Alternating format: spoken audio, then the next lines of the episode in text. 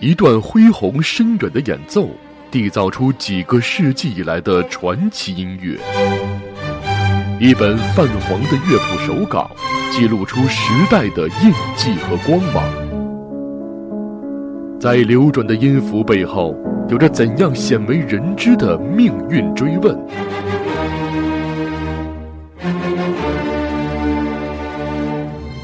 在岁月的沉淀和累积之下，有埋藏着多少大师的艺术宝藏？我爱古典音乐电台，满足你对古典音乐的所有想象。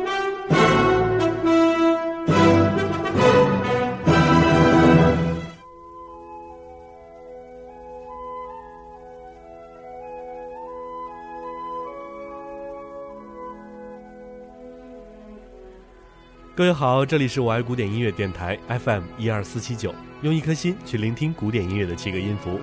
我是岳军。夏至到了，也就意味着夏天来了。夏天最美的景色之一就是大草原。岳军就是来自美丽的呼伦贝尔草原，每年都要和哥们儿一起去草原上钓鱼、吃烧烤、骑马、唱着歌，特别的惬意。那么这一期呢，岳军就带大家一起来领略一下草原的魅力。给大家带来的是鲍罗丁的交响音画，在中亚西亚草原上。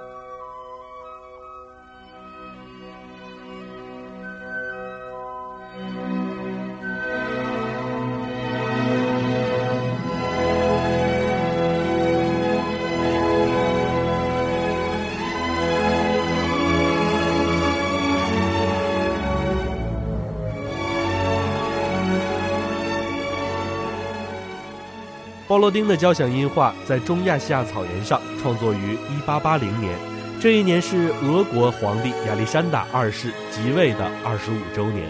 当时是策划举行了一个俄罗斯历史活动画面配乐展览会，画面的题材选自俄罗斯历史上一些故事和传说。鲍罗丁的交响音画在中亚西亚草原上，就是为其中的一幅画所写的配乐。这部音画由于它的朴实动人的旋律和诗一般的意境，而得以广泛的流传，成为世界名作。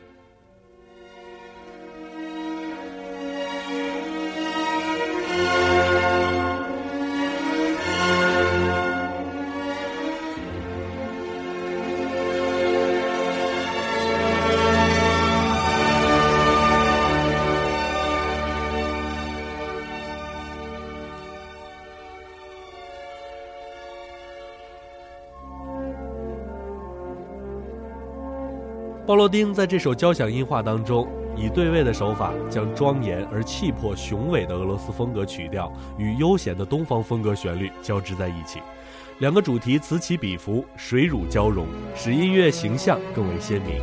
通过两个主题的叠奏与绚丽多彩的配器，描写了俄罗斯士兵和骆驼商旅在广阔的草原并肩同行的情景。这是一部形象鲜明、具有珍贵艺术价值的标题交响诗。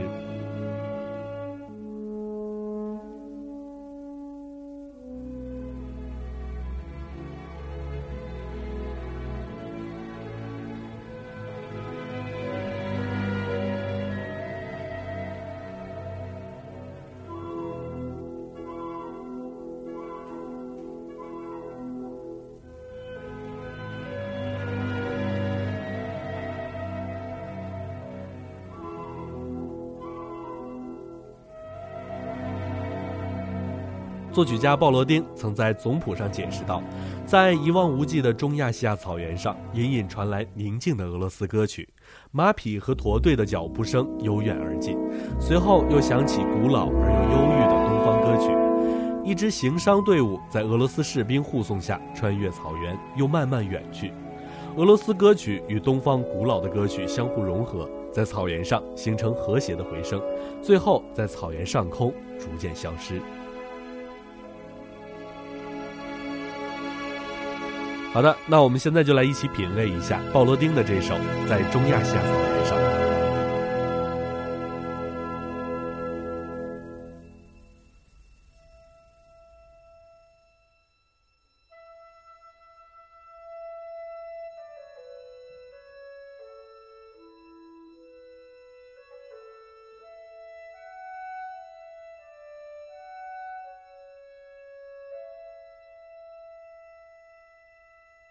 乐曲一开始由第一小提琴在高音区轻轻地奏出空八度的持续泛音，描绘了草原的寂静空旷。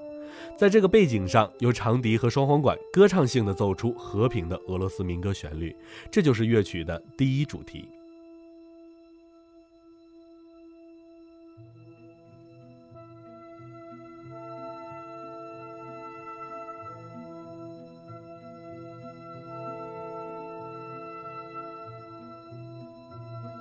大提琴和低音提琴拨奏着固定的音型，使听者联想到远方传来的骆驼和马队的脚步，感到一支商队正逐渐走近。他们在俄罗斯士兵的保护下，好像十分的安详，无忧无虑。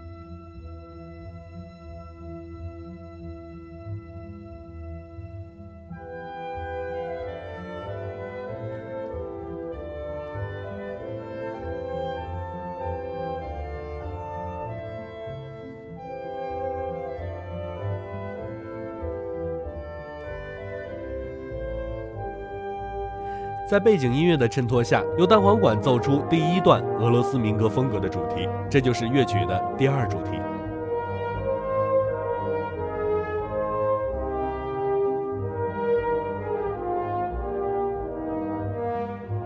宽广悠扬的旋律塑造了一种安详静谧的气氛。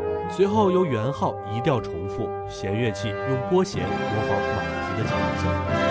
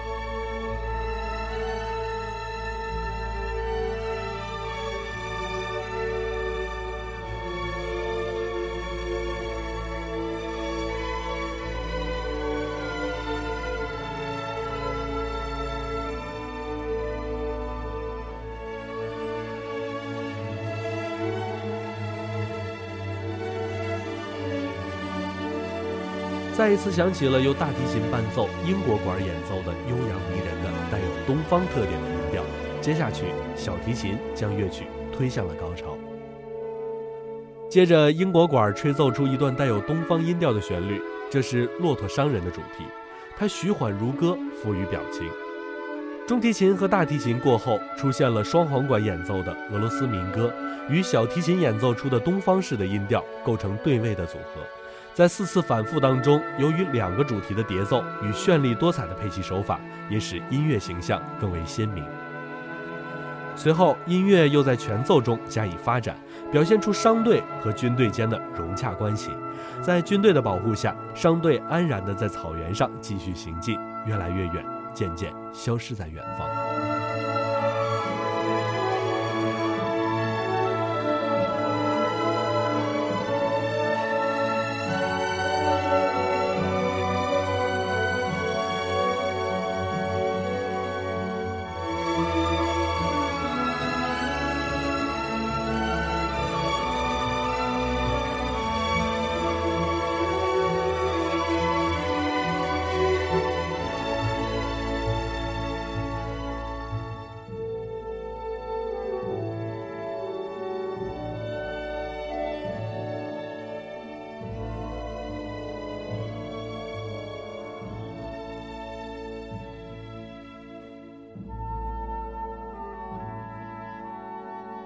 俄罗斯风格的曲调先后在不同乐器上用不同的调性再现，好像俄罗斯士兵们在草原的边缘与骆驼商旅告别，目送着他们远去。最后，乐曲在极其轻微的长笛声中逐渐消失，大草原又恢复了往日的寂静。